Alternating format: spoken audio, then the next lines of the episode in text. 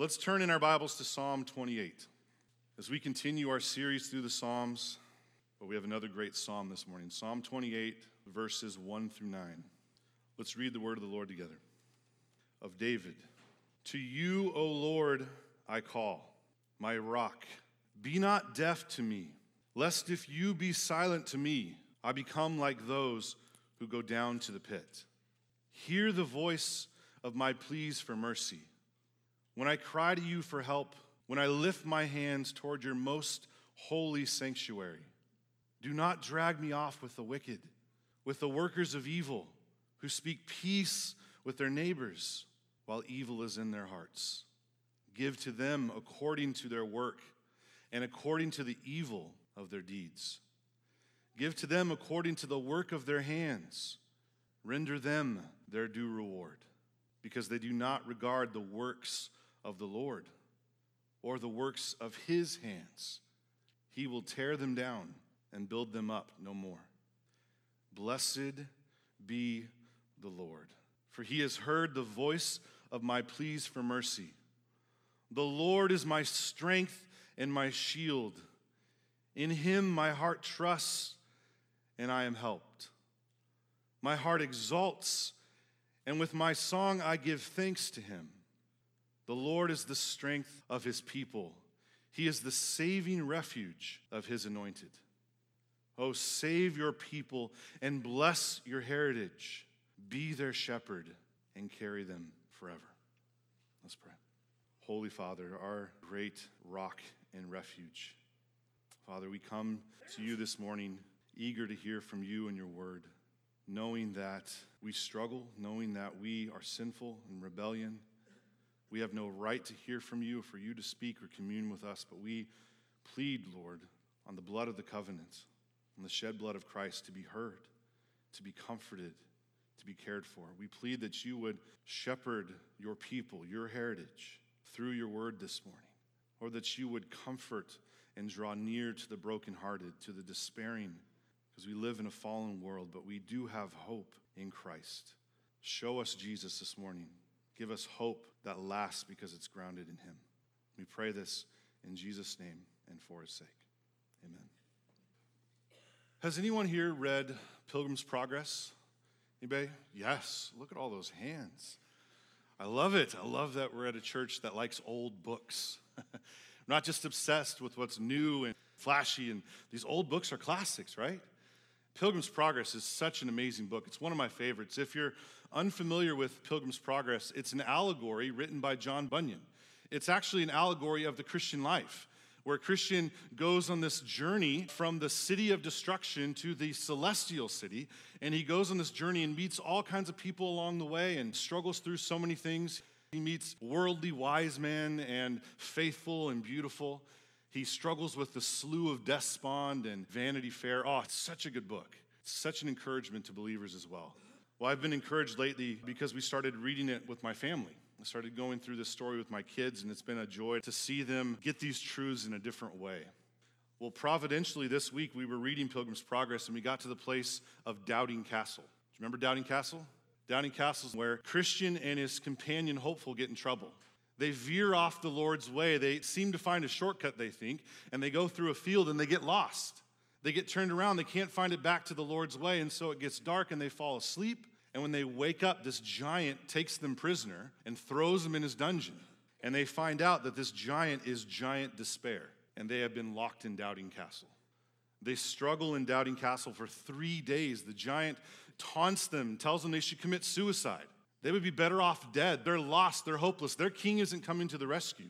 And by the third day, they're despairing even to death. They seem to have lost all hope. They're praying right before the dawn, and then Christian remembers something. And he says these words to his companion What a fool I've been to lie in a stinking dungeon like this when I could just as easily walk free.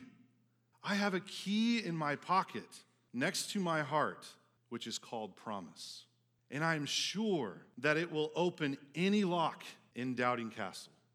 And Christian takes this key out of his pocket, this picture of the word that's been stored up in his heart, trusting in the promises of God, and opens every door in Doubting Castle. And they're freed, they go back to the Lord's way. I wonder how many of us this morning can relate to this. I wonder how many of us have spent time in Doubting Castle, been burdened by great despair. I'm sure many of you can remember a time in your life where God felt distant, where God felt absent. God's presence wasn't clear, and you weren't even sure if He was going to show up. He didn't seem to care for you. He didn't seem to be faithful to His word. He just seemed absent, and you seem lost. You start to run out of resources. You start to feel helpless, and you have nowhere to turn. Maybe some of you are even here like that this morning. And if you're not, you will be, especially if you want to follow Jesus. Because Jesus promised that not only will we believe, but we would also suffer for his sake. And so the questions I want to wrestle with this morning are how do we deal with despair? How do we deal with doubt? How do we deal with struggle? How do we deal with the fears and the difficulties in this world in a godly way? Because David wrestled with the same fears and difficulties in this passage. And through his lament, through his difficulty and his struggle, I believe we can learn how to wrestle with despair to the glory of God. And that's what we're going to study this morning. So let's get into this psalm. Let's start by looking at the superscript this week. And it's very simple. You might notice already. It just simply says, of David. Of David, which means this is David's psalm. It's a psalm about David. So we know it's written by David, the king of Israel. But the problem is we don't know when he wrote it. You notice that? Sometimes we have a little detail in the superscript that says it was written during this period in David's life. And there scholars go all over the place trying to figure that out. There's not a whole lot of details in the psalm you might have noticed. So some people think, well, it was probably early on in David's life when he was on the run from Saul. Clearly, he was despairing then and, and struggling, but it could also be when he was on run from Absalom later on in life. But the problem with David is he was in trouble more time than he wasn't. He was struggling and despairing most of his life. So, bottom line, we don't really know. And I love that because then we won't be tempted to say, well, you know what? That only applies to this circumstance. Because we experience despair in all kinds of ways, don't we? And this psalm from David can feed us in all kinds of situations. So, of course, we're looking at another lament here. This is an individual or a personal lament. Some might even call it a complaint. David's struggling with these fears and doubts, but he's taking them before the Lord showing us how to lament well, how to despair even to the glory of God. Well, I know we've said this before, but we need lament, don't we? Probably getting familiar with it. I don't know if you noticed, but half the Psalms we've studied so far have been laments. But we live in a culture who doesn't know how to suffer well, in a church culture who doesn't know how to lament well. We run to hope so quickly, even falsely, before we're even over the lament. But God, in His grace, has given us these laments so that we learn how to be angry well, to be sad well, to even to work through despair to the glory of God. And Psalm 28 helps us do that this morning. So before we get into the psalm, though, I want to remind you even though we don't know the historical context, the literary context is actually really important. I don't know if you know this, but the Psalms were placed in an order specifically because they have themes and, and ideas that are similar to each other. And it's been, I think, four years since we've studied Psalm 27. Jason preached that like four years ago. So let's look at Psalm 27 to see the kind of struggles David was having before we get into Psalm 28. Psalm 27, verse 12. Listen to what David is struggling with here. Give me not up to the will of my adversaries, for false witnesses have arisen against me, and they breathe violence. I believe that I shall look upon the goodness of the Lord in the land of the living. Wait for the Lord. Be strong. Let your heart take courage. Wait for the Lord. So we see David struggling, wrestling. He's starting to lose hope, but he's encouraged to wait for the Lord. And then what do we find in Psalm 28? He's still in trouble and he's still waiting. Only now, he's been waiting so long, he's starting to despair. And so, what does David do in the middle of his waiting, in the middle of his despair? He begins to meditate on his life, his enemies, and his God. And he gives us three pictures in this psalm that I want to reflect on this morning. Three pictures that he uses to wrestle through his despair. And the first picture is in the first three verses, and that is the despair of God's covenant people, verses one through three. Then, second, the pride of the wicked. And then, third, the most glorious part, the covenant faithfulness of God in Christ. I believe as we meditate on these pictures this morning, we too can learn how to despair in a way that can honor the Lord. to work through our despair, even as David did. So let's look first in verse 1 at the despair of God's covenant people. And you need to know, we're seeing this despair through the eyes of David. He is the covenant representative here, but his despair, his struggle is not unique to him. He struggles even on behalf of the nation in a lot of ways. So we see that lens that it's David's struggle, but it's also the struggle of all the people of God. They despair in such a way. So let's look at his cry in verse 1, his despairing cry. To you, O Lord, I call, my rock. Oh, don't you just love this? Right out of the gate, what does David do? To you, O Lord, I call. Not to you, O advisors, to you, O prophets, to you, O generals of my army, or my soldiers, the ones that give me worldly strength. Not even to you, O people of Israel, the people of God I call. Not even to you, O Google. We laugh because it's true, right? I find more often than not these days, my instinct when trouble comes, when difficulty comes, isn't to call out to you, O Lord, but it's to go to Google. My water heater went out this week, I got to get on there and figure it out. Or I got to find an authority, somebody in this world that knows more than me that can tell me this problem is really not that big a deal. We so quickly want to run to the wisdom of this world, don't we, in times of trouble? To the latest statistics or opinion polls or research, or to books from dead saints, even or to gift assessment surveys or personality inventories. We so often want to run to the wisdom of this world, but that's not where David goes, is it? He doesn't even cry out to you, oh friends and family, the ones that love me, that have my best interest at mind. No, he cries out to the Lord. He knows where his help comes from. Notice also the names he uses to address God. He says, To you, Lord, all caps. What's that? That's Yahweh, right? That's this covenant name we've talked about. To the great I am, the great glorious God of the universe, but also the God of his fathers, the God that faithfully freed the Israelites from Egyptian bondage, the God that graciously reached out to Moses to establish a covenant to care for him and the people of Israel, to be their God and to care for them even when they were unfaithful, even when they were in rebellion. So David cries out to the covenant keeping God that has never let him down. And notice also, he says to you, Yahweh, Lord, and my rock.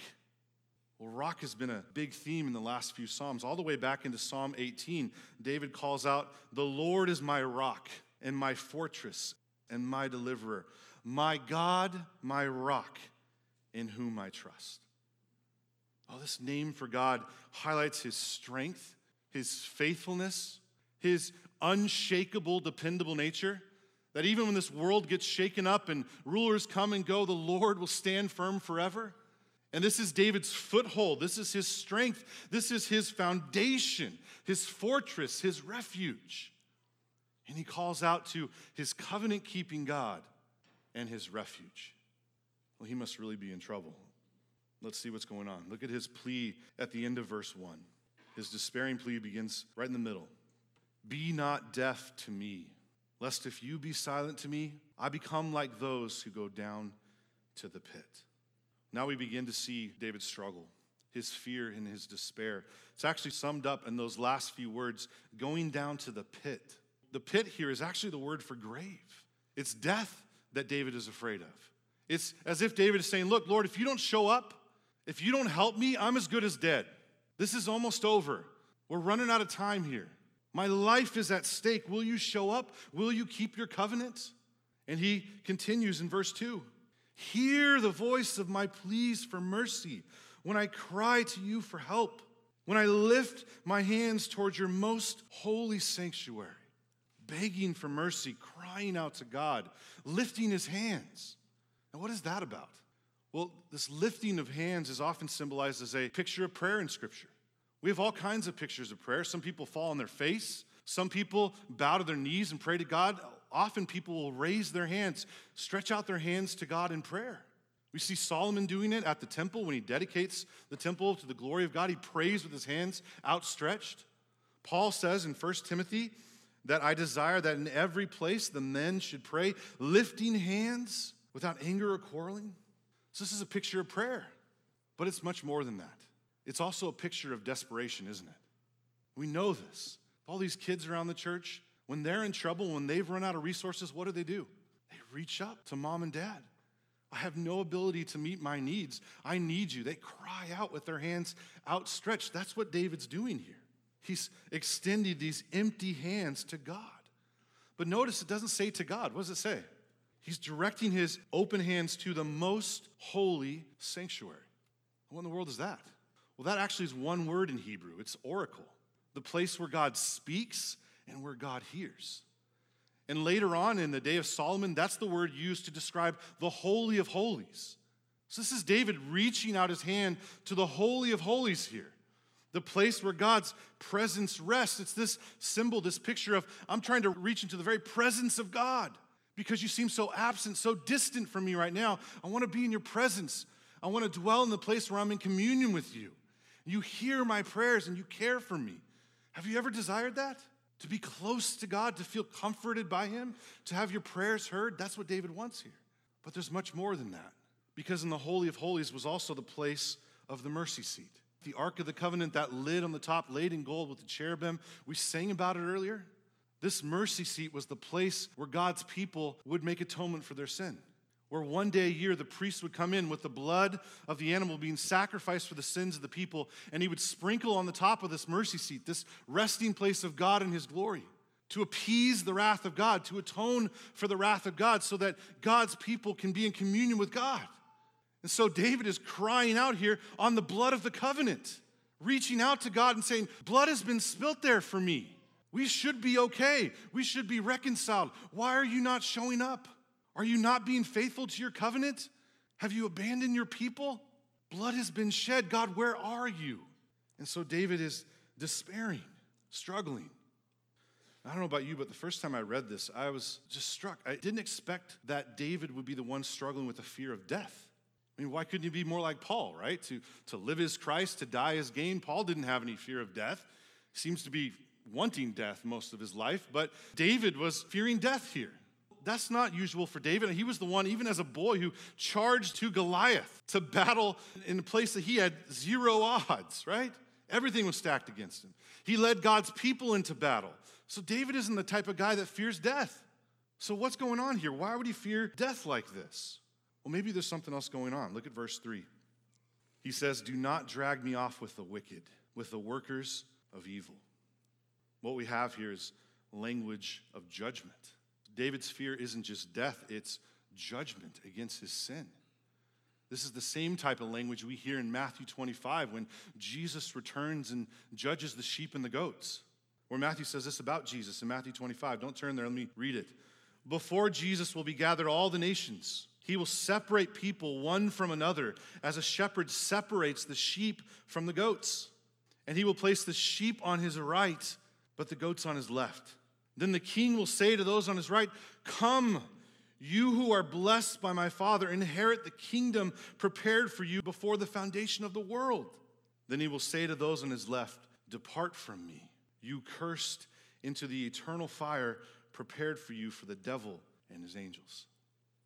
David's fear here is that he will be drug off with the wicked, he will be included with the wicked. Why would David fear judgment like that? I mean, this is the man after God's own heart, right? We have Psalms filled with him devoting his life to God. God used him for amazing things in this world. But David was a fallen man, wasn't he? We see that clearly in scriptures the sin with Bathsheba and Uriah, later on in his life, and all the drama with Absalom as a consequence even of his sin. David feared the judgment of God because he was guilty, he was a sinner. Look at the way he describes the sin of the wicked and even himself included in verse 3. Do not drag me off with the wicked. Okay, what do the wicked look like, David? With the workers of evil who speak peace with their neighbors while there's evil in their hearts. Do you know that David describes evil in two ways here, doesn't he? There's kind of an internal and an external problem. The external problem is that they are workers of evil, they're liars. They sin on the outside, but they also have evil hearts. David's saying, My problem is external and internal. What theologians call original sin, the sin I've inherited from Adam, and actual sin. We often say that we're sinners by nature and by practice. And that's what David's saying here. I'm not just a good guy who's made mistakes. I'm not just a guy who's lost his way. I really have a good heart. You just have to give me more time or more training and more education, then my good heart will come out. No, David's saying, I am a sinner through and through. I do evil things, but you have to know it's coming out of a heart that is more evil than anything I do. I am ruined from the inside out. And because of that, he knows he's guilty. And so he fears judgment. And so are we. We're guilty as well. We need to stop acting like we're not. How many of us don't even feel guilty right now? But you know that guilt is not primarily a feeling. Some people feel guilty even when they're not. But guilt is a legal declaration, it's a legal standing. We are guilty in God's court, His holy court, the only one that matters. We are all sinners. David himself said in Psalm 14, No one does good. And as if we're trying to bring up an exception say, No, I know so. no one does good. No, not one. David included. We are guilty. We need to acknowledge it, recognize it. But then the question becomes what will you do with that guilt? Will you, like David, cry out to God for mercy?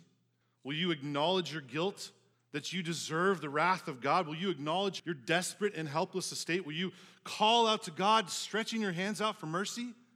Because that is the mark of God's covenant people. Not that they don't struggle with guilt, not that they're not guilty, but that their guilt, their despair, their burden leads them to the Lord. That their fear of judgment and their despair leads them to repentance. That's the mark of God's people. That's the despair of the godly. It's not that they're not broken, it's that in their brokenness they go to their Lord. And that's what David is doing here. That's the despair of God's people. Now let's look at the pride of the wicked. The pride of the wicked in verse 3 at the end. We'll just start in the beginning of verse 3. Do not drag me off with the wicked, with the workers of evil, who speak peace with their neighbors while evil is in their heart. Did you notice the sin that David picks to describe the wicked? It's not murder, it's not genocide or adultery or theft, it's not even the hundreds of other sins that I would think is way more severe. It's lying, it's hypocrisy, saying, Yep, that's it right there. That describes the wicked. How is that a summary of the wicked? Well, what David's doing here, he's not trying to say, Look how bad this sin is, that's how bad the wicked are. He's not trying to highlight the severity of their wickedness. He's trying to contrast their wickedness with the people of God. Because both the people of God and the wicked are guilty. They're both wicked. But the difference is the people of God admit their guilt. They acknowledge their guilt. But what do the wicked do? They hide it, they cover it up. They speak peace with their neighbor. They use this covenant word, right? Shalom. This word peace. We're at peace. We're at peace with each other, we're at peace with God, but really there's evil in their hearts. They're covering up their sin. And so David exposes their sin. And then he calls out for judgment in verse 4. Give to them according to their work and according to the evil of their deeds. Give to them according to the work of their hands. Render them their due reward. Oh, this is such an interesting contrast here. When David prays for himself, recognizes his guilt, what does he pray for? mercy. But then he prays for the wicked, exposes their guilt, and what does he pray for? Judgment. We think, well, is that unchristian? I mean, Jesus is the one that said, Love your enemies. Pray for those who persecute you. David, what are you doing? Have you lost it in your despair? Is your sin getting the best of you? Well, not so fast. We don't want to throw David under the bus here. We learned even a couple weeks ago, if you remember, Chad preached from Psalm 94 which recognized that God is a covenant keeping God, a God of mercy and of grace, but also a God of vengeance. He's a God of justice and of mercy, which makes sense that his people would be about both of those things too. They would pray for both of those. And please notice that David's not saying, Give me mercy because I've earned it, give them justice because they deserve it. He's saying, No, neither of us have earned it. We're both wicked. I'm going to pray for mercy and justice. But the bottom line is that David is praying that God would be glorified through that mercy and justice. I know there's a lot of difficulties for us as Christians to figure out how do I pray like David here and when do I pray for mercy and justice? I encourage you to go back and listen to Chad's sermon, but that's not the point I want to draw here. David's primary concern, even in his despair, as he pleads for mercy, is that God's name would be vindicated that God would be glorified through mercy and through justice. Look at the end of verse 4 when he says, Render them their due reward. Right? Give to them what they deserve. Why? Because they do not regard the works of the Lord or the work of his hands. So, why do the wicked deserve the wrath of God? Well, it actually all comes down to their hands. Did you notice that imagery here, this picture here? When the work of God is revealed by his hands, God's covenant keeping with his people, God's grace, even common grace to everybody in this world, the people of God reach out empty hands. They lift up their hands, reaching to God, pleading for his mercy. But what do the wicked do? When God displays his goodness, the work of his hands, they trust in the work of their own hands. They use their own hands to create idols. And the idols we so often create are ourselves. It's not that they don't know, they don't recognize the work of God, they suppress it, they ignore it. As Romans says, for the wrath of God is revealed from heaven against all ungodliness and unrighteousness of man, who by their unrighteousness suppress the truth. For although they knew God, they did not honor him as God or give thanks to him. But they became futile in their thinking, and their foolish hearts were darkened. Claiming to be wise, they became fools and exchanged the glory of God, of the immortal God, for images resembling mortal man and birds and animals and creeping things. They trusted in the work of their hands. And what's the result? Look at the end of verse 5. He, that's Yahweh. Again, this covenant keeping God will do what? Will tear them down and build them up no more. This is a picture of ultimate judgment. Picture like we get in a lot of the prophets. In Isaiah 6, there's talk about God wiping out this entire city, man, woman, and child, killing off everything. There's no signs of life, pronouncing judgment that this city will never be rebuilt again. That's this judgment he's talking about that God will wipe out evil forever, wipe out those who trust in the work of their hands. And the only resort that we have is to reach out our hands and plead for mercy, to take our fear and our despair and go to the only one that can help because we are guilty. Well, we've seen the despair of God's people and the pride of the wicked. I think we're probably ready for some hope. I'm sure you can see why David was despairing. Such a bleak picture when he looks out over his life. So, how does his despair lift? How does his lament turn to hope. What unlocks the key to Doubting Castle for David? Well, it's actually the covenant faithfulness of God in Christ. And to see that most clearly, we have to jump to verse 8 first before we get to verse 6. So go down to verse 8 in the psalm and listen to what David says The Lord, Yahweh, is the strength of his people. Notice it's not just David anymore, it's all of God's people. Yahweh is their strength. He is the saving refuge of his anointed. That word there by David is so interesting. The word anointed is actually the word Messiah in Hebrew. Now, certainly, David could be talking about himself. He's anointed king by God, he rules over God's people in their place. But why not say, He's my refuge? He's my saving refuge, as he has before. He decides to use the word Messiah here. He's the refuge. I believe what's happened here is that while David was lamenting, even in the midst of his lament, David started to get a picture of Christ, of the Messiah, that God would keep his covenant with David through his Messiah. Now, we don't know where that it started exactly. Maybe it started all the way back in verse 1 when David called out to his rock. Maybe in God communicated with David or drew his mind to Exodus 17, where Moses struck the rock in the desert, this desolate place, and God's people were given living water. Paul says in 1 Corinthians 10 that that's Jesus. That's a picture of Jesus there. That he would provide living water in a desolate place. He would give life where there's only death. Maybe it's in verse 2 when he reaches out to the Holy of Holies. David's pleading on the blood of the covenant, and he starts to wonder this isn't enough. I need a better sacrifice because we're going to have to do this again. I need more than just the blood of bulls and goats. I need greater communion than this could ever give me. I need a better sacrifice. I need something well beyond what we have, Lord. Maybe, like the writer of the Hebrews, he was thinking like this For if the blood of goats and bulls and the sprinkling of defiled persons with the ashes of a heifer sanctify for the purification of flesh, how much more will the blood of Christ, who through the eternal Spirit offered himself without blemish to God, purify our conscience from dead works to serve the living God? And maybe for David, when he reflected on the wicked, when he called out judgment on the wicked, he was reminded of Psalm 2, as Jason read this morning. God sets up his kingdom. The kingdoms of this world, the enemies of God, boast of their greatness, how they're going to take out God. And what does God do? He laughs because God will establish his king in Zion. And the only hope in Psalm 2 is this Now, therefore, O kings, be wise, be warned, O rulers of the earth. Serve the Lord with fear and rejoice with trembling. Kiss the Son, lest he be angry and you perish in the way, for his wrath is quickly kindled. Blessed are all those who take refuge in him. Maybe David was reminded that God promised that someone from his family would sit on the throne of God's people forever.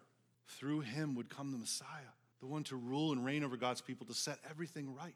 And by reflecting on the covenant faithfulness of God, his despair was lifted.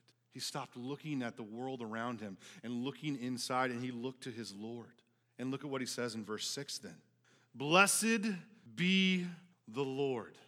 Blessed be the Lord. It's only two words in Hebrew. It literally just says, Blessed Yahweh. Blessed covenant keeping God. For he has heard the voice of my pleas for mercy.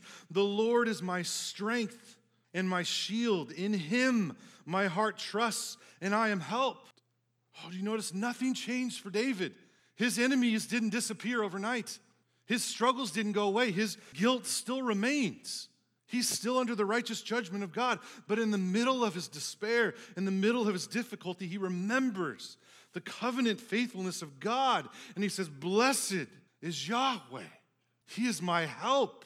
He is my comfort, my strength. And look at what he does at the end of verse 7. My heart exalts, and with my song, I give thanks to him. Isn't that beautiful? David's response to the covenant faithfulness of God in his Messiah is to praise God. Not once the difficulty's over, but in the midst of trouble, in the midst of the difficulty, in the midst of despair, even when he doesn't feel like it. He lifts his voice in praise to honor the Lord. And so should we, especially when we don't feel like it. Oh, I know that you hear music leaders say things like, you know what, if you don't believe every word in this song, just don't sing it. I get what they're trying to say. We long to worship God, not just in words, but out of a heart that's His, out of a heart that's honoring the Lord. But if I can be honest, if I waited to believe all the words that I sing, I would never sing.